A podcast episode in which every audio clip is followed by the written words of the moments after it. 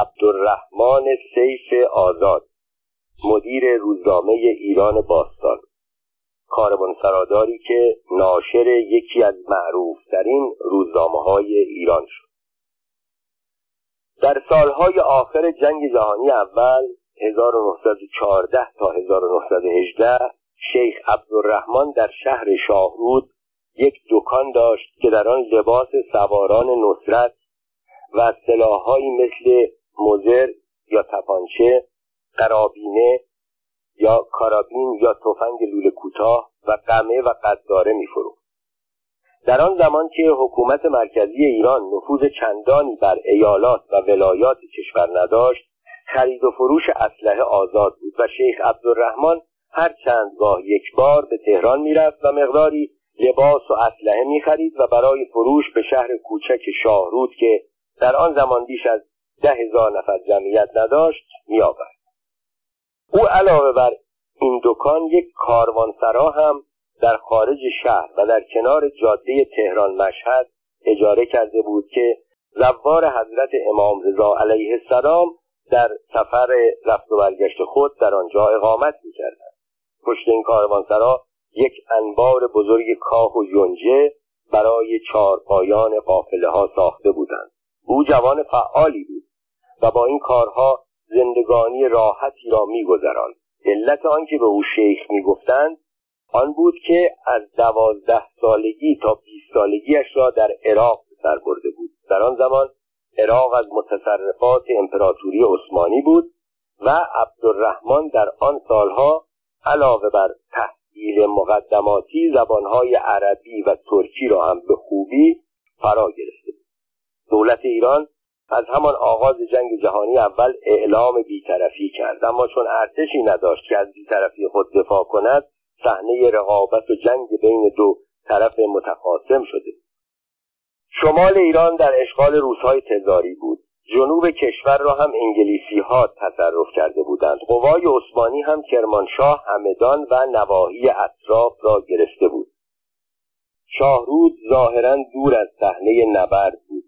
ولی گاه گاه آرامش این شهر را فراریان آلمانی و اتریشی از یک سو و غذاهای روسی که در تعقیب آنها بودند از سوی دیگر برهم می‌زدند. روزها در ترکستان اردوگاههایی درست کرده بودند که عدهای از اسیران آلمانی و اتریشی را در آنجا نگهداری می‌کردند. در آن زمان امپراتوری اتریش هنگری یا مجارستان کشور واحدی بود. که دوش به دوش امپراتوری آلمان و عثمانی با روسیه تزاری و انگلستان و فرانسه می جنگید. گاهی که چند تن از این اسیران موفق به فرار می شدند پس از عبور از راه های سخت رودخانه ها کوهستان ها و مناطق خطرناک سرحدی خود را به شاهرود می رسندند. مردم مهمان نواز شاهرود و روستایان خوشقلب آن منطقه که می‌دانستند اگر اسیران فراری به چنگ قزاقان روسی بیفتند اعدام شدنشان حتمی است با قبول خطر به آنان پناه می‌دادند تا پس از کمی استراحت و تهیه آزوقه آزم تهران شوند. در این اقدام خطرناک امیر اعظم سردار بجنودی هم به کمک فراریان می و سواران او آنها را از طریق کوهستانهای دامغان و سمنان تا تهران همراهی می‌کرد. در آنجا فراریان به کمک کارکنان سفارت اتریش هنگری از راه کرمانشاه به عثمانی و سپس آلمان یا اتریش می‌رفتند.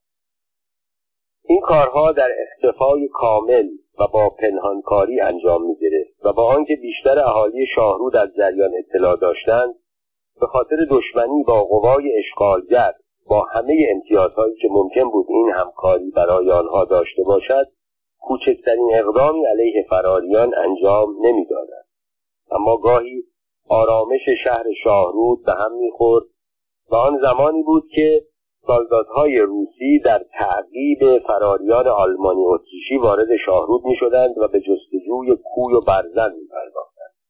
در این هنگام بود که شیخ عبدالرحمن آن دکاندار و کاروانسرادار ظاهرا ساده و آرام وارد صحنه می‌شد و از فراریان بدون هیچ چشم داشتی تا هنگام رفع خطر در پشت انبار کاه و یونجه خود نگهداری می‌کرد. این هم از خصوصیات ایرانی هاست که جان خود را به خطر میاندازند تا بیگانه ای را نجات یک بار یک گروه از افسران و سربازان آلمانی که در ترکستان روس اسیر بودند موفق شدند دست جمعی فرار کنند. آنها با مشکلات فراوان خود را به شاهرود رساندند. هفت نفر از کسانی که از این راه طولانی به سلامت به مقصد رسیده بودند افسران عالی رتبه آلمانی بودند. به مجرد رسیدن به شاهرود سواران سردار آنها را از بیراهه به انبار کاه و یونجه شیخ عبدالرحمن رساندند تا پس از کمی استراحت راهی تهران شوند از بخت بعد در همین زمان سرکله چند افسر و سرباز اتریشی که مانند گروه قبل از اسارتگاه روسیه فرار کرده بودند ظاهر شد. اینها به تصور آنکه با رسیدن به کشور بیطرف و مستقل ایران از منطقه خطر دور شدند در کوچه و بازارهای شاهرود به گردش و تماشا پرداختند.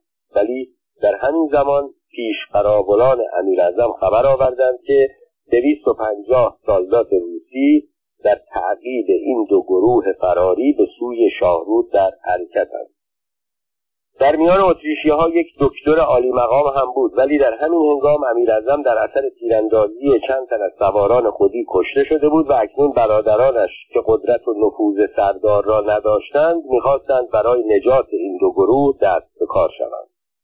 شیخ عبدالرحمن خیلی زود فهمید که کوچکترین بیاحتیاطی نه فقط باعث کشته شدن مهمانان آلمانی اتریشی آنها خواهد شد بلکه روزهای تزاری به تلافی کمک مردم به دشمنان آنها عدهای از مردم شهر را هم کشتار خواهند کرد. پس تصمیم گرفت با اقدام سریع اسیران را قبل از رسیدن سالدادها از منطقه خطر دور کنند اول از همه اسیران را که در اثر سفر طولانی خسته و مانده و گرسنه و مجموع بودند در پشت انبوه کاه و یونجه انبار جا داد و بعد تصمیم گرفت شکل و قیافه آنها را عوض کند. بیشتر افسران آلمانی در جریان جنگ جهانی اول دارای های پرپشتی بودند که دو نوک آن را به تقلید از امپراتور ویلهم دوم به سمت بالا تاب داده بودند. طی دوران اسارت ریششان هم بلند شده بود. اما باز از بخت بعد ریش و سبیل ها همه بور و طلایی بود و از فاصله دور فریاد می‌زد که صاحبانش ایرانی نیستند. عبدالرحمن بلافاصله دنبال سلمانی آشنای خود فرستاد تا موی سر و صورت همه را بزند. اما افسران یکدنده آلمانی حتی در آن لحظات خطرناک حاضر نمی‌شدند از سبیلهای مردانه خود دل بکنند. ناچار شیخ عبدالرحمن تصمیم گرفت فقط ریش آنها را بزند. ولی در آن صورت سبیلهای آلمانی که شکل مخصوصی داشت بیشتر جلوه می‌کرد. اما شیخ عبدالرحمن خودی شیخ عبدالرحمن نشده بود. دستور داد بلافاصله مقدار زیادی رنگ و حنا آماده کردند. افسران آلبانی اتریشی که در آغاز از شکل و حالت رنگ و حنا ناراحت شده بودند باز هم خواستند امتناع کنند. ولی میزبان آنها خیلی سریح نقشه خود را شهر داد. او گفت اینجا فقط مسئله مرگ و زندگی شما مطرح نیست. جان مردم شاهرود و روستاییان خوشقلب منطقه هم که سالهاست به هموطنان شما کمک می‌کنند در خطر است. آنگاه لباسهای سربازان نصرت و هرچه تفنگ و تپانچه و شمشیر و خنجر که از دکان خود آورده بود به آنها نشان داد و گفت تا چند ساعت یا چند دقیقه دیگر سالدادهای روسی وارد شهر می‌شوند. آنها اول به جستجوی شهر می‌پردازند. بعد به کاروانسراها و انبارهای خارج شهر می‌رسند. شما باید با این رنگ و حنا قیافه خودتان را عوض کنید. لباس سواران نصرت را بپوشید و مجهز به این سلاحها سوار بر اسبهایی که برادران امیر اعظم برای شما فراهم کردهاند بشوید و در وسط آنها به عنوان سواران سردار بجنودی از شهر خارج شوید. من هم با شما میآیم. اگر آنها متوجه حیله ما نشدند و به سلامت رفتیم چه بهتر؟ در غیر این صورت چاره نداریم جز اینکه با قزاقها بجنگیم که در آن صورت نتیجه با خدا با این سخنان افسران یکدنده آلمانی رام شدند و شیخ عبدالرحمن همراه با سلمانی و یکی دو تن از سواران سردار شروع به مالیدن رنگ و حنا به سر و صورت افسران و سربازان آلمانی اتریشی کردند. شکل و قیافه افسران و سربازان آلمانی و اتریشی در آرایش و لباس جدید به قدری مزهک شده بود که حتی در لحظات حساس که جان همه در معرض خطر مرگ بود نتوانستند از خنده خودداری کنند. پس از چند ساعت با تاریک شدن هوا همگی در وسط سواران محلی که با راه های کوهستانی به خوبی آشنا بودند به سوی سمنان و دامغان تاختند هنوز ساعتی از حرکت گروه نگذشته بود که دویست و پنجاه افسر و سرباز روسی به انبار رسیدند. ولی جز اشیاء زائد بازمانده از آلمانی ها و ایرانی ها چیزی نیافتند. با سرعت به تغییر اسیران فراری پرداختند. اما چون سواران سردار با کوره های ناحیه آشنا بودند رسیدن به آنها کار آسانی نبود. شیخ عبدالرحمن تصمیم داشت وقتی افسران و سربازان آلمانی و اتریشی به دامغان یا سمنان رسیدند آنها را به راهنماهایی که به همین منظور از تهران آمده بودند تحویل بدهد و خود به شاهرود برگردد. ولی وقتی خبر رسید که روزها مخفیگاه او را در پشت انبار کاه و یونجه کاروانسرا کشف کردند بازگشت به شاهرود را مسلحت ندانست و دنبال سرنوشت همراه با اسیران به سوی تهران حرکت کرد. طی راه فراریان چند بار با پیشقراوران روسی روبرو شدند و جنگ در گرفت افسران جنگیده و شجاع آلمانی اتریشی که طی چند سال جنگ بارها مرگ را به بازی گرفته بودند خوب میجنگیدند. آنها از شجاعت سواران خراسانی چیزهایی شنیده بودند ولی حتی در عالم خیال هم نمی‌توانستند در ذهن خود مجسم کنند که این شیخ کوتاه قد و ریزندام چنان سوارکار ماهری باشد که از کوه و کمر با این مهارت اسب بتازد و با دیدن غذاقان خشن روسی به جای آنکه فرار کند یا پنهان شود دلیرانه به پیشواز مرگ برود و ماهرانه از پشت زین تیراندازی کند. در آن چند روز که گروه به سوی تهران در حرکت بود چنان صمیمیتی بین افسران آلمانی و اتریشی و شیخ عبدالرحمن که در شجاعت سوارکاری و تیراندازی چیزی از افسران جنگیده آلمانی اتریشی کم نداشت به وجود آمد که وقتی همگی صحیح و سالم به خانه و باغ بزرگ کلونر هلر اتاشه میلتر وابسته نظامی اتریش در خیابان ارباب جمشید تهران رسیدند مصرانه از او خواستند که همراه آنها به آلمان برود شیخ در سی و چند سالگی هنوز زن و فرزند نداشت. می‌دانست که در شاهرود خانه و زندگی او را قذاقها چپاول کردند خود او هم اگر برگردد فقط مرگ انتظارش را می‌کشد. پس همراه با گروه افسران آلمانی اتریشی آن هم در حالی که نامه مفصلی که وابسته نظامی اتریش درباره شجاعتها و فداکاریها و جانبازیهای او خطاب به رئیس کل ستاد نیروهای مشترک آلمان اتریش عثمانی نوشته بود در جیب داشت عازم اسلامبول شد. در اسلامبول عثمانی ها و آلمانی ها و اتریشی ها از شیخ عبدالرحمن مانند یک قهرمان استقبال کردند. او فقط از روی خصلت مهمان نوازی با به خطر انداختن جان خود و با از دست دادن خانه زندگی و کارش باعث نجات جان عدهای از افسران عالی رتبه و یک پزشک عالی مقام و چند سرباز آلمانی اتریشی و مجار شده بود. به این سبب طی مراسم مفصلی که به همین مناسبت در اسلامبول برپا شده بود فیلد مارشال فالکنهاین فرمانده کل نیروهای متحد آلمان اتریش عثمانی نشان درجه دو صلیب آهن را به شیخ عبدالرحمن عطا کرد و ژنرال کرشمن فرمانده کل سپاه آلمان و عثمانی در ناحیه مرزی ایران عثمانی دو نشان دیگر یکی نشان شجاعت با نوار سیاه و سفید و دیگری نشان لیاقت به او عطا کرد و به طور رسمی از او دعوت شد که به آلمان سفر کند. شیخ عبدالرحمن که دیگر در ایران چیزی برایش باقی نمانده بود بعد از خاتمه این مراسم از اسلامبول راهی برلن شد. استقبالی که آلمانی ها در برلن از عبدالرحمن کردند پرشورتر از استقبال آلمانی ها و اتریشی های مقیم اسلامبول بود. مطبوعات او را به چهره روز تبدیل کردند. در واقع هم چهره روز بود جوانی که با به خطر انداختن جان خود و از دست دادن هستی خیش عدهای از افسران و سربازان آلمانی و اتریشی را از اسارت و مرگ حتمی نجات دهد قهرمان است.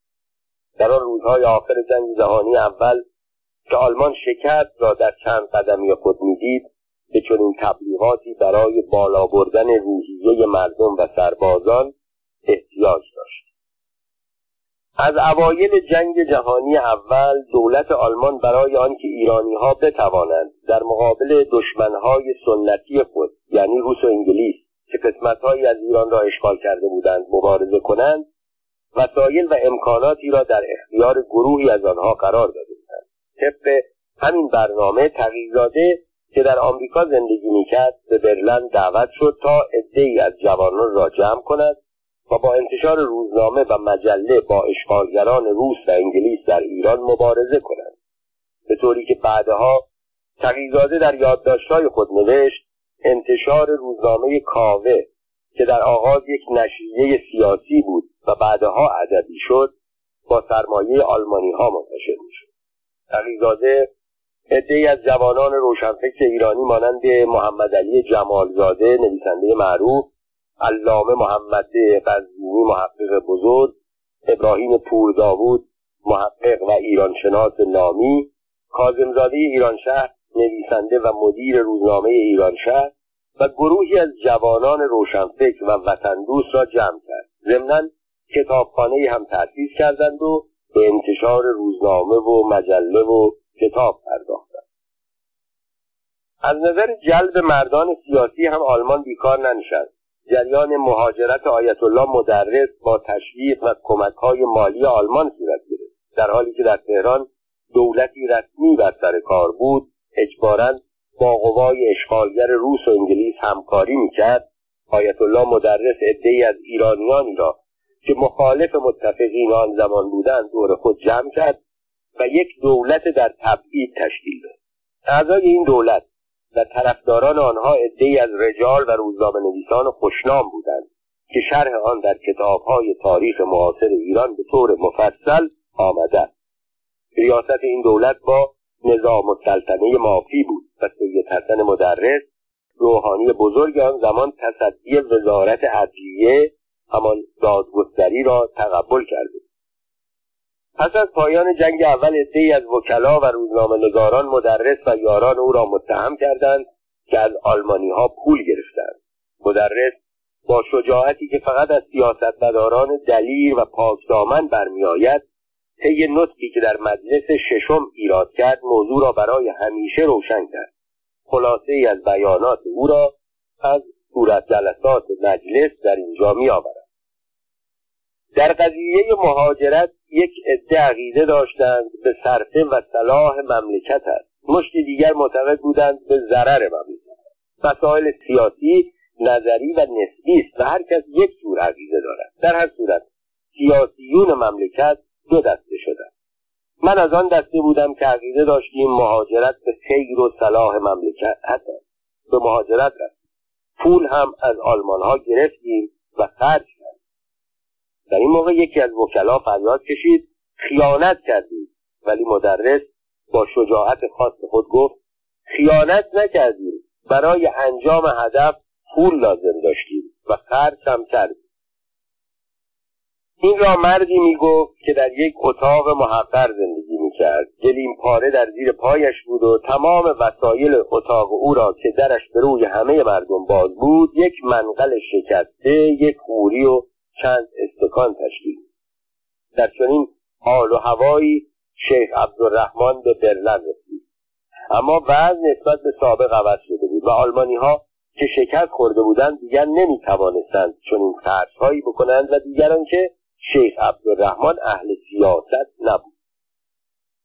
عبدالرحمن به طوری که در خاطرات خود می نویسد در آغاز تصمیم گرفت در رشته دندان پزشکی درس بخواند. احتمالا نبودن یک دندان پزشک حاضر در شاهرود او را که می شود تصور کرد در کودکی و نوجوانی از درد دندان رنج زیادی کشیده بود به این فکر انداخت که پس از تحصیل در این رشته به زادگاه خود برود. اما در این باره دو مشکل وجود داشت. نخستان که در سال 1918 که او به برلن رفته بود 36 سال از عمرش میگذشت و چنین سن و سالی برای شروع تحصیل در رشته مانند دندان پزشکی دیر از آن گذشته او تحصیلات کلاسیک نداشت پس خیلی زود از این تصمیم منصرف شد و پس از مدتی کار در روزنامه ها و چاپخانه ها با کمکی که آلمانی ها به او کردند خودش چاپخانه کوچکی به نام شرقی تأسیس کرد. پس از پایان جنگ و شکست آلمان قسمت تبلیغات جنگ امپراتوری آلمان دیگر به کسانی که مورد حمایت بودند و یا گروه های سیاسی خارجی کمک مالی نمی‌کرد. ولی وزارت خارجه جمهوری وایمار برای حفظ پرستیژ آلمان و ادامه منافع مشترک آلمان با کشورهای دوست بودجه مختصری برای این نوع کمکها داشت که به مصرف میرساند. عبدالرحمن که رونق کار مطبوعات را در آلمان پس از جنگ دید و مشاهده کرد مطبوعات آن کشور که تحت دیکتاتوری حکومت امپراتوری آلمان حق نوشتن نداشتند اکنون با استفاده از محیط آزاد توانستند خوانندگان را به سوی خود جلب کنند تصمیم گرفت او هم وارد کار مطبوعات شود. اما شیخ عبدالرحمن حساب کرد قبل از آنکه اقدام به انتشار روزنامه و مجله بکند باید دارای هویت مشخصی باشد در آغاز اسم او عبدالرحمن بود. او در سنین کودکی برای تحصیل به عراق رفت و وقتی پس از هشت سال به شاهرود برگشت شیخ عبدالرحمن شد و تا وقتی که وارد برلن شد به همین نام مشهور بود. ولی در آنجا تصمیم گرفت مانند همه فرنگی ها برای خودش نام خانوادگی تهیه کند. او با توجه به دورانی که در شاهرود مغازه اسلحه فروشی داشت و با مشاهده آزادی مطبوعات در آلمان بهترین نام خانوادگی را برای خود سیف آزاد تشخیص داد و همین را انتخاب کرد و شد شمشیر آزاد نخستین مجله که سیف آزاد در آلمان منتشر کرد مجله صنایع آلمان و شرق نام داشت و به زبانهای فارسی، عربی، ترکی و آلمانی منتشر می‌شد. انتشار چنین مجله ای نشان می‌دهد که مغز اقتصادی سیف آزاد خوب کار می‌کرد. چون امکان گرفتن آگهی از کارخانه های آلمانی که تازه به کار پرداخته بودند زیاد بود. سیف آزاد بجز این مجله طی بیش از دوازده سالی که در آلمان اقامت داشت روزنامه ها و مجله های دیگری هم منتشر کرد مانند آزادی شرق هفتهنامه خبری و سیاسی ایران نو فصلنامه مصور. راهنمای بانوان مجله ویژه بانوان به زبانهای فارسی، فرانسوی، انگلیسی و آلمانی صنایع ایران و آلمان به زبانهای فارسی و آلمانی. زیف آزاد در آلمان علاوه بر انتشار مجله و روزنامه اقدام به انتشار کتاب هم کرد. برای نمونه می‌توان از چاپ دیوان عارف یاد کرد که در سال 1303 1924 میلادی با کمک دکتر رضازاده شفق هزار نسخه منتشر کرد و 700 نسخه را برای فروش به ایران فرستاد. سیف آزاد سرانجام پس از چندین سال اقامت در آلمان یاد وطن کرد. او پس از کار در چاپخانه ها و مطبوعات آلمان و اندوختن تجربه و جلب همکاری مؤسسات خبری و تهیه عکس و گراور در آلمان به ایران بازگشت. ولی به جای رفتن به شاهرود در تهران ماند تا در آنجا به کار روزنامه نگاری بپردازد. سیف آزاد در تهران در سال 1310 با توجه به تبلیغاتی که درباره ایران نوین و پیشرفتهایی که در کشور صورت می‌گرفت می‌شد تقاضای امتیاز روزنامهای به نام ایران نو کرد. اما خیلی زود به این نتیجه رسید که ایران نوین هر قدر پیشرفت کرده باشد و هر اندازه در راه ترقی گام برداشته باشد به شکوه و عظمت ایران باستان نمی‌رسد. پس تقاضای خود را عوض کرد و اسم روزنامه ای را که می‌خواست منتشر کند ایران باستان گذاشت و روش آن را تاریخی اخلاقی ادبی اقتصادی سیاسی فکاهی و مصور تعیین کرد. احتمالا در آن هنگام چیز دیگری به فکرش نرسید وگرنه آن را هم اضافه می‌کرد. پس از رفت و آمدها و دید و بازدیدها و تلاشها در تاریخ سی و یک شهریور ماه 1311 خورشیدی امتیاز روزنامه ایران باستان از سوی شورای عالی معارف به نام آقای میرزا رحمان خان سیف آزاد صادر شد. متن تصویرنامه چنین بود. در دویست و بیست و یکمین جلسه شورای عالی معارف صلاحیت آقای میرزا رحمان خان سیف آزاد برای اخذ امتیاز جریده موسوم به ایران باستان که در تهران منتشر نماید تصدیق شد. دارالانشای شورای عالی معارف. انجام پنج ماه بعد از آنکه امتیاز روزنامه ایران باستان به تصدیب شورای عالی معارف رسید روز شنبه اول بهمن ماه 1311 نخستین شماره این روزنامه که از هر جهت با روزنامه هایی که در آن زمان در ایران منتشر می‌شد تفاوت داشت با هدف شناساندن ایران امروز به خارجه و ایرانیانی که در خارج زندگی می کنند خصوصا پارسیان مقیم هندوستان منتشر سیف آزاد طی چند سالی که در آلمان زندگی می‌کرد با مطبوعات غربی آشنا شد. ضمنا چون برای یک جوان شاهرودی که همیشه وطنش را در اشغال قوای خارجی می‌دید وطن پرستی آلمانی ها الگوی مناسبی محسوب می‌شد در این زمینه هم از آنها پیروی کرد.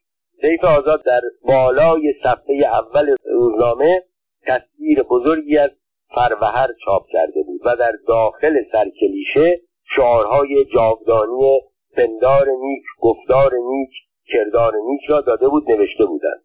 اولین اثر این سرکلیشه و شعارها آن بود که چندی بعد رسما اعلام کرد که مسلمان و شیعه است.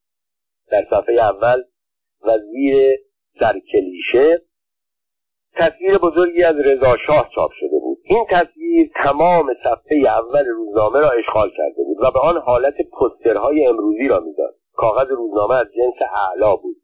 کیف آزاد همیشه برای کتابها و روزنامههایش از بهترین کاغذها استفاده می‌کرد. صفحات داخلی هم پر از عکس بود. عکسهایی از پیشرفتهای ایران و تصاویری از زندگی در آلمان آن روز. مطالب روزنامه بیشتر تاریخی و وطنی بود. در زمانی که روزنامه ها یا عکس چاپ نمی کردند و یا عکس های چاپ شده چنان محو و تاریک بود که تشخیص آنها دشوار بود انتشار ایران باستان با آن همه عکس و تصویر نوعی نوآوری در کار مطبوعات محسوب می‌شد. شماره اول ایران باستان در سه هزار نسخه منتشر شد. در آن زمان بجز یکی دو روزنامه با سابقه مانند اطلاعات و ایران که به زحمت تیراژشان را به سه تا چهار هزار نسخه رسانده بودند سه هزار نسخه برای یک روزنامه تازه رقم بزرگی بود. ولی سیف آزاد در همان شماره اول این لذت بزرگ عالم روزنامه نگاری را چشید که تمام نسخه های روزنامه در همان روز اول به فروش رسید. به طوری که ناچار شد چاپ دوم را در پنج هزار نسخه منتشر کن تیراژ هشت هزار در آن زمان یک رکورد در عالم روزنامهنگاری ایران محسوب میشه سال 1312 مصادف با سال 1933 میلادی و روی کار آمدن هیتلر در آلمان بود. سیف آزاد از این تحول به بهترین وجهی استفاده کرد. ایرانی ها به علت انزجار از همسایه های خود به آلمان علاقه داشتند. او در هر شماره روزنامه ایران باستان که اکنون در دوازده صفحه بزرگ و در ده هزار نسخه منتشر می‌شد تصاویری از تظاهرات جوانان هیتلری با لباسهای متحد شکل رژه ارتش آلمان با صفوف منظم و پرچمهای صلیب شکسته پرواز هواپیماها به حالت آکروباتی به آب انداختن زیر دریایی ها و عکس های هیتلر در حالات مختلف چاپ می‌کرد و البته در کنار آنها در هر شماره عکسهایی هم از رضا شاه. در حال افتتاح کارخانه ها پل ها جاده ها و بندرها در ایران چاپ می‌شد. این شاهرودی زیرک فهمیده بود چه کند که هم مردم راضی شود و هم شاه را خوشحال کند. و البته هم آلمان را که در خرج کردن گشاده دست بودند. بعد از روی کار آمدن هیتلر و حزب ناسیونال سوسیالیست در آلمان کلیشه های ایران باستان به طور مستقیم از آلمان می‌رسید. به این علت عکس های او واضحتر و روشنتر از همه روزنامه های دیگر ایران بود. مدت چند سال یعنی تا سال 1316 سیف آزاد در ایران روزنامه منتشر کرد که خریدار بیشتر جوانان دانش آموزان و افسران جوان و دوستداران آلمان یعنی دشمنان روس و انگلیس بودند. اما ناگهان سیف آزاد چاپ روزنامهاش را در اوج موفقیت رها کرد و عازم هندوستان شد. او طی این سالها چند بار به آلمان سفر کرده بود ولی روزنامه همچنان در ایران منتشر می‌شد. اما این بار چاپ روزنامه را متوقف کرد و در هندوستان اقدام به تأسیس چاپخانه و انتشار کتاب نمود. این کار سیف آزاد در نظر دوستان و آشنایانش عجیب بود. آنها کار روزنامهنگاری در ایران را مهمتر از تأسیس چاپخانه در هندوستان می‌دانستند. اما ظاهرا فعالیت های او که دوستانش از آن اطلاع نداشتند به منظور دیگری بود که از نظر معموران امنیتی انگلیس مخفی نماند. زیرا درست در آغاز جنگ جهانی دوم و حمله آلمان به لهستان که سیف آزاد چاپخانهاش را فروخته بود تا فعالیت دیگری را آغاز کند یا به محل دیگری سفر کند سر و کله ماموران امنیتی انگلیس ظاهر شد و او را گرفتند و یک راست به زندان معروف به باتیک جیل واقع در 120 کیلومتری بمبئی بردند و او را از آن روز تا پایان جنگ جهانی جهانی دوم به مدت هفت سال در بند نگه داشت. و در سال 1946 یعنی پایان جنگ و اوج مبارزات ملت هند برای استقلال از زندان بیرون کشیدند و از هند بیرون انداختند. به گفته خودش دارایی سلامتی آخرین سالهای جوانیم را گرفتند و اخراجم کرد وقتی سیف آزاد در سال 1326 به ایران بازگشت مردی 65 ساله بیمار و بیپول بود. با قامتی خمیده که او را از آنچه که بود کوتاهتر نشان می‌داد. اما با وجود این هنوز بقایای شور و شوق جوانی در او باقی بود. پس تصمیم گرفت بار دیگر روزنامه ایران باستان خودش را منتشر کند. او در سال 1326 تقاضای تجدید امتیاز ایران باستان را کرد که بلافاصله تصدیب شد و با هزار امید و آرزو روزنامه را به همان شکل و صورت نخستین چاپ خوب کاغذ خوب عکسهای بزرگ و زیاد منتشر کرد. اما ایران سال 1326 با ایران سال 1312 فرق کرد. آنچه که در آن سال برای مردم ما تازگی داشت دیگر کهنه شده بود. هیتلر هم که روزگاری حرفهایش و کارهایش توجه مردم را جلب می‌کرد به عنوان یک دیکتاتور خونخوار و یا به قول چال چاپلین یک دلغک بزرگ به تاریخ پیوسته بود. شاید اگر سیف آزاد بعد از شهریور 20 در ایران مانده بود و در آن روزهای محبوبیت هیتلر و آلمان روزنامهاش را به حمایت از آنها منتشر می‌کرد کارش می‌گرفت. ولی سیف آزاد و ایران باستان ده سال از زمانش عقب مانده. این بار هم شماره اول ایران باستان خوب به فروش رسید. نسلی که دوران شکوفایی روزنامه ایران باستان را به یاد داشت با امید فراوان روزنامه را خرید. اما وقتی آن را ورق زد و عنوان مقالات و شرح تصاویرش را خواند یکه خورد. کاغذ روزنامه مانند سابق خوب بود. عکس زیاد داشت و چاپش هم خوب بود. اما مطالبش برای آن زمان که خواننده ها دوران شکوفایی مطبوعات بعد از شهریور را از یاد نبرده بودند سطحی بود. عکسهایی از پلها مثلا پل ورسک کارخانه ها مثل کارخانه قند میان و بناهای تاریخی که تا آن موقع صدها بار چاپ شده بود و تصاویری از خرابه های آلمان و سازندگی بعد از جنگ و حملاتی به انگلیسی ها که او را هفت سال زندانی کرده بودند و اشعاری از شاهنامه مقالاتی درباره دوران باستان و غیره روزنامه به آخر می‌رسید. مردم ایران در سال 1327 خیلی آگاهتر و هوشمندتر از نسل سالهای 1312 تا 1316 بودند. حزب توده هیچ کار نکرده بود سطح فکر جوانان را بالا برده بود. سیف آزاد که مانند دوره اول انتشار ایران باستان خود را برای چاپ دوم روزنامه آماده کرده بود وقتی مواجه با مقدار نسبتا زیادی برگشتی شد جا خورد. فروش شماره دوم از شماره اول هم کمتر بود. عده زیادی که به خاطر دوره گذشته این روزنامه یا از روی کنجکاوی شماره اول ایران باستان را خریده بودند از کنار شماره دوم بی گذشتند. سال 1327 سال وقایع مهمی در کشور بود. سال نخست وزیری عبدالحسین حجیر بود.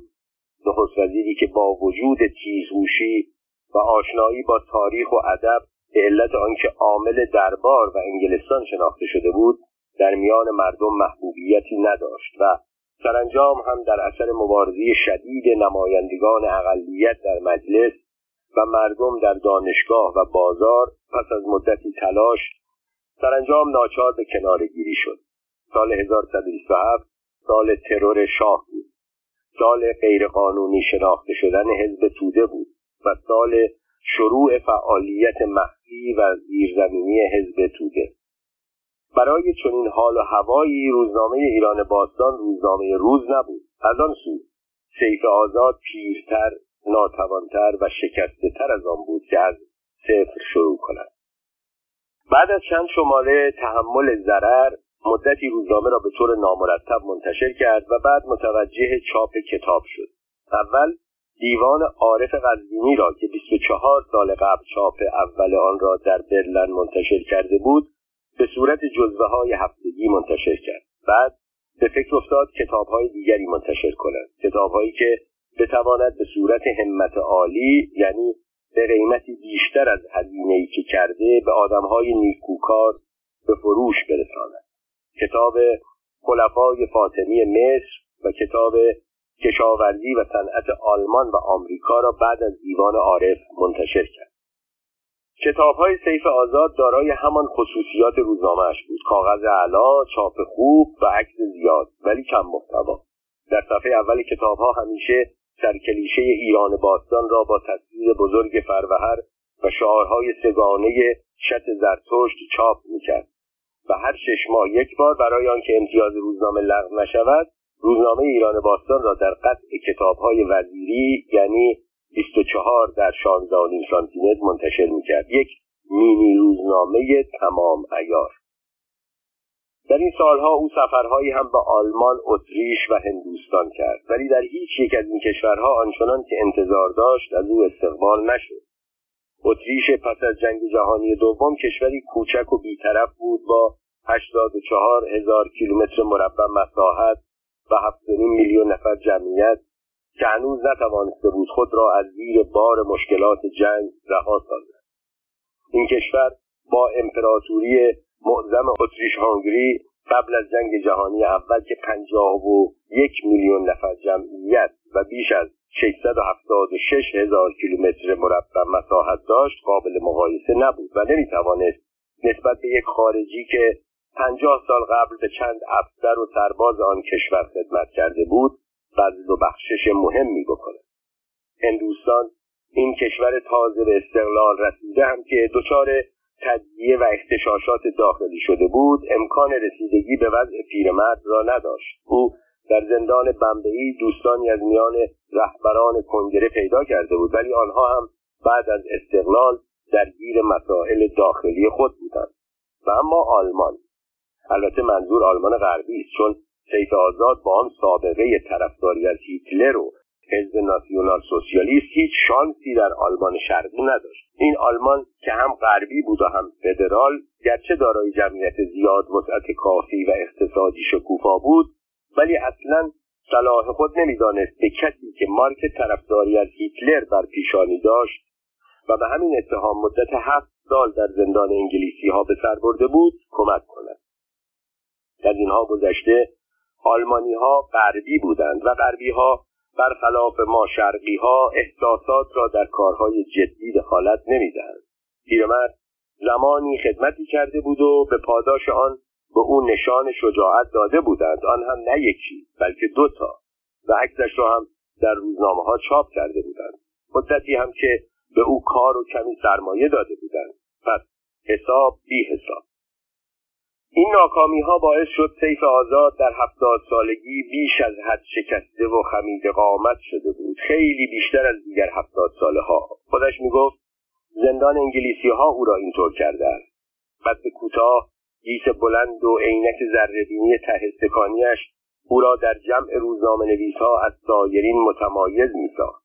به تدریج که زمان میگذشت هر بار که او را می‌دیدم مثل آن بود که از دفعه پیش کوتاهتر و کوچکتر شده به طوری که چند سال بعد قد و قامت پسر بچه های دوازده سیزده ساله را پیدا کرده اما همیشه در اول صف مطبوعات میایستاد و هنگام رفتن به جلسه مصاحبه یا تالار پذیرایی جلوتر از دیگران می‌رفت و جلوتر از همه برمیگشت.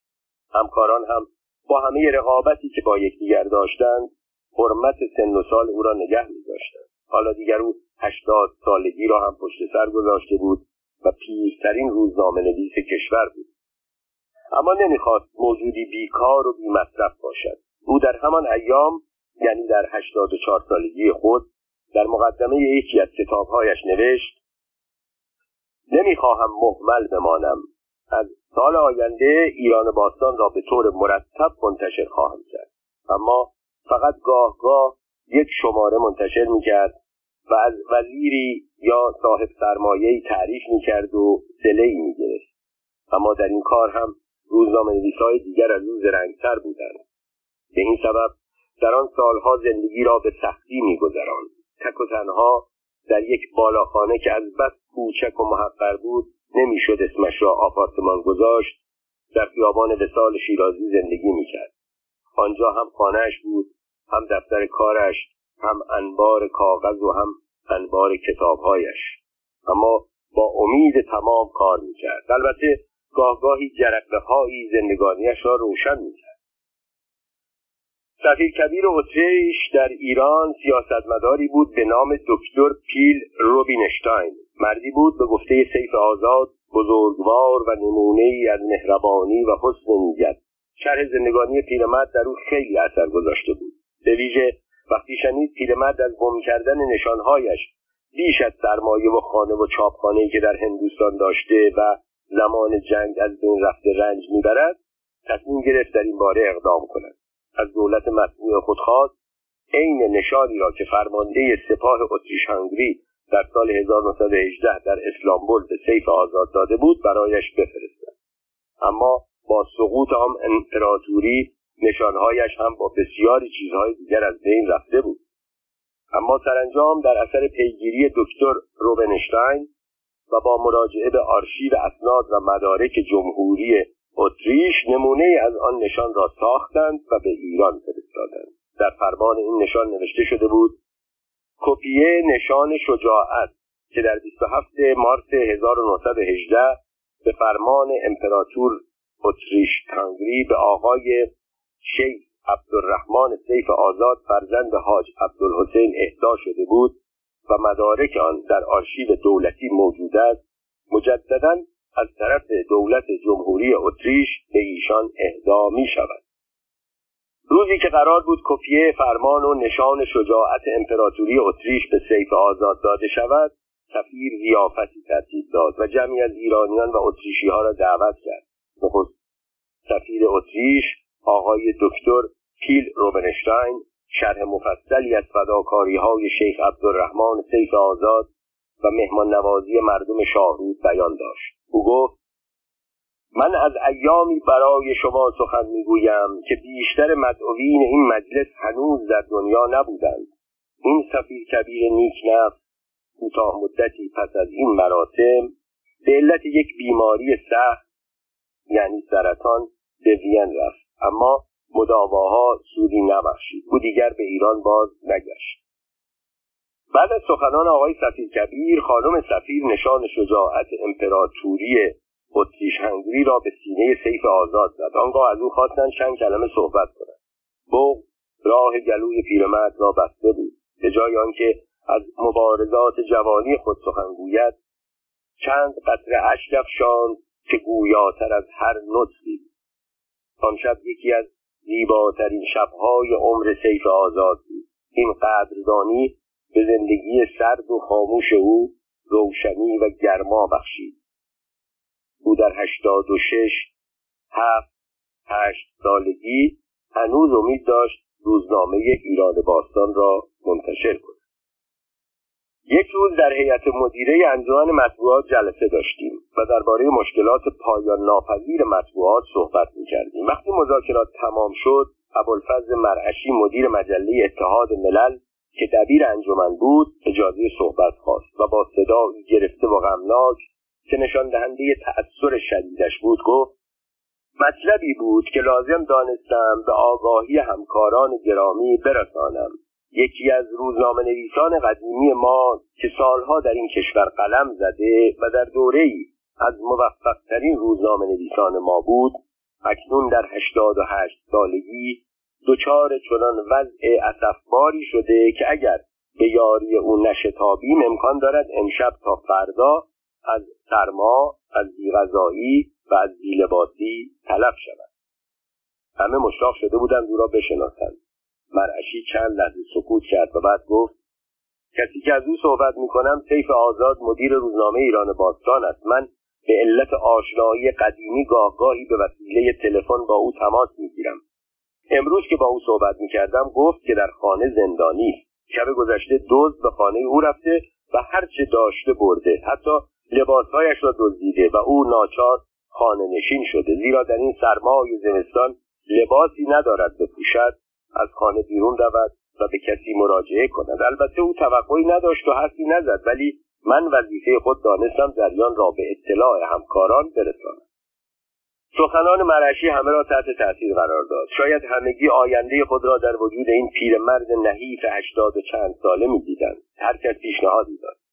یکی پیشنهاد کرد برای آنکه بتوانیم برای او پولی جمع کنیم ترتیب یک نمایش یا کنسرت را بدهیم. هنرمندان در این قبیل موارد داوطلبانه و بدون چشم داشت با مطبوعاتی ها همکاری می‌کنند دیگری گفت به عنوان نودمین سال تولد او مراسمی ترتیب بدهیم و از صاحبان صنایع دعوت کنیم. آنها برای تبلیغ کالاهای خود هم که شده کمک خواهند کرد. دیگری گفت این وظیفه وزارت اطلاعات و جهانگردی است که به مطبوعاتی ها کمک کند. به وزیر مراجعه کنیم هفتش نفری که در جلسه هیئت مدیر شرکت داشتند هر یک پیشنهادی کرد تا آنکه یکی که به یاد نمیآورم که بود گفت به طوری که آقای مرشی در گزارش خود گفتند همکار ما در شرایطی است که امکان دارد همین امشب از سرما و گرسنگی تلف شود. برنامه دراز مدت به کار او نمیآید.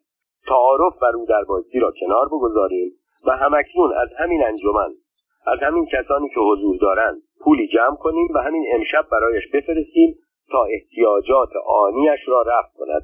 بقیه کارها را می‌توان سر فرصت انجام داد. حرف منطقی بود. دستها داخل جیب شد. هر کس مبلغی روی میز گذاشت. من به یاد دارم پانصد تومان دادم و بقیه هر کدام با توجه به وضع خود پولی دادند. عباس مسعودی نبود. مصباحزاده کیف بغلیش را از جیب بیرون آورد و سه اسکناس هزار تومانی تا نخورده روی میز گذاشت. آن شب شش هزار تومان جمع شد. برای آن روزها و در آن شرایط پول کمی نبود. مرشی گفت روز بعد به بقیه همکاران از جمله عباس مسعودی خبر خواهد داد و پول بیشتری جمع خواهد کرد. بعد از آن مسئله رساندن پول مطرح شد. اسماعیل پوروالی داوطلب شد پول را به سیف آزاد برساند. منزل مدیر و دفتر روزنامه ایران باستان در آپارتمانی در خیابان وسال شیرازی نزدیک محل کار پوروالی بود. چون زمستان بود و هوا زود تاریک می‌شد رئیس ختم جلسه را اعلام کرد و همگی از جهتی مغموم و ناراحت از وضع اسفناک یک همکار و از سوی خوشحال از اینکه توانستند خدمتی بکنند انجمن را ترک کردیم و رفت صبح روز بعد به مناسبتی ما روزنامه نویسها دور هم جمع شده بودیم. قبل از آنکه جلسه رسمی شود صحبت ما همش درباره سیف آزاد و زندگانی سخت او دور می‌زد. وقتی پوروالی وارد شد همگی به سوی او هجوم بردیم. اسماعیل پوروالی از جمله کسانی بود که هرگز خنده از لبانش دور نمی‌شد. همیشه سخنانش را یک درمیان با خنده بیان می‌کرد. آن روز وقتی ما را آنقدر مشتاق دید ماجرا را با خنده مخصوص خود چنین شهر داد. دیشب که از شما جدا شدم اول سری به دفتر روزنامه زدم. آنگاه با عجله خودم را به آپارتمان سیف آزاد رساندم. چند بار زنگ زدم. کسی در را باز نکرد. نگران شدم. نکند دیر رسیده باشم و کار پیرمرد تمام شده باشد. یک بار دیگر زنگ در را به طور طولانی به صدا درآوردم. سرانجام در باز شد. یک دختر جوان آلمانی در را باز کرد. از من خواست داخل شوم. وقتی وارد شدم دیدم هفت هشت دختر و پسر جوان آلمانی و اتریشی دور میزی نشستند. سیف آزاد در وسط آنها نشسته بود. به جای لباس ملحفهای به دور بدن خود پیچیده بود و دستمال بزرگی که دور سرش بسته بود به او بیشتر قیافه مهارجه های هندی را می‌داد تا یک روزنامه نویس ایرانی. در جلوی هر کدام یک لیوان بزرگ دستهدار و در وسط میز چند بطری شیشهای بزرگ و مقداری نان و کالباس و خیارشور به چشم می‌خورد. سیف آزاد تا مرادید فریاد زد هم قطار به محفل ما خوش آمدید آنگاه به آلمانی به آنها چیزی گفت. همه از شادی فریاد کشیدند.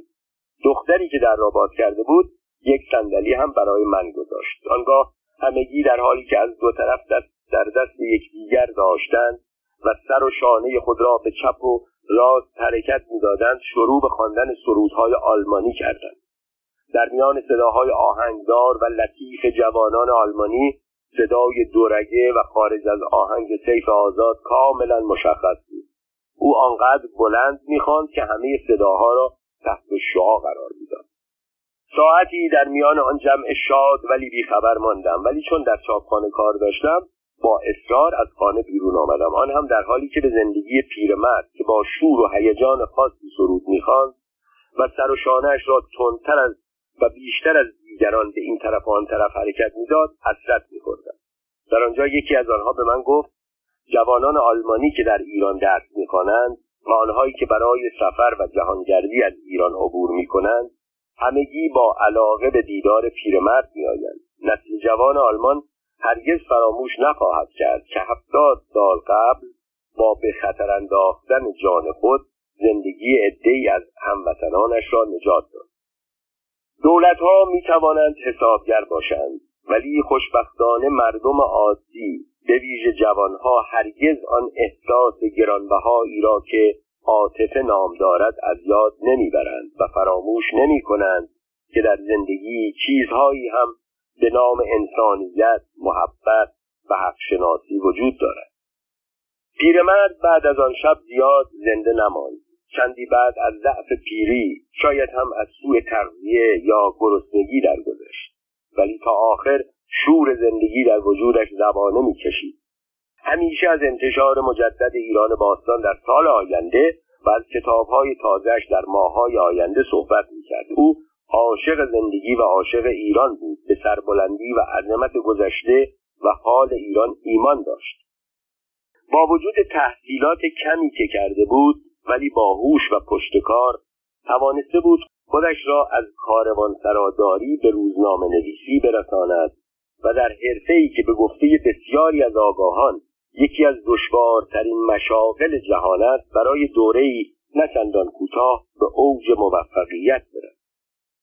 او از دوره اول روزنامهنگاری خودش با پدرم غلام حسین بهزادی دوستی داشت و بعد که در سر پیری یکدیگر را یافته بودند گاهی به دفتر مجله سپید و سیاه می آمد تا او را ببیند.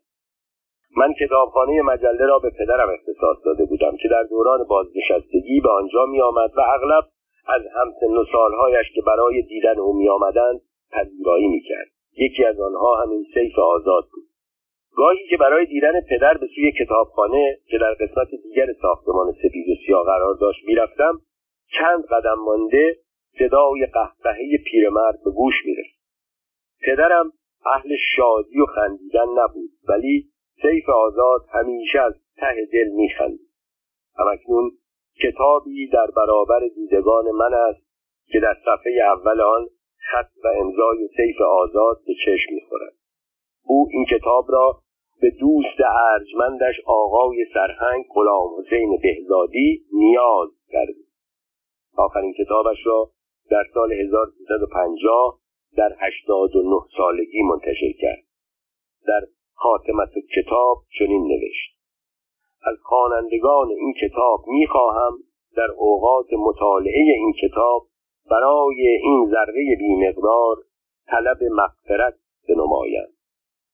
در روزهای آخر ذره ذره از جسمش کاسته می‌شد اما روحیش همچنان قوی و وجودش انباشته از امید